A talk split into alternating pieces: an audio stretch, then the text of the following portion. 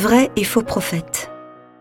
Méfiez-vous des faux prophètes qui viennent à vous déguisés en brebis, alors qu'au-dedans ce sont des loups voraces.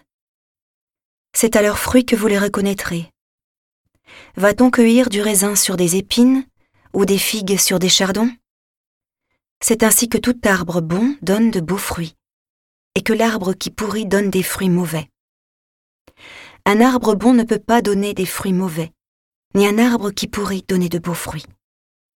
Tout arbre qui ne donne pas de beaux fruits est coupé et jeté au feu. Donc, c'est à leurs fruits que vous les reconnaîtrez.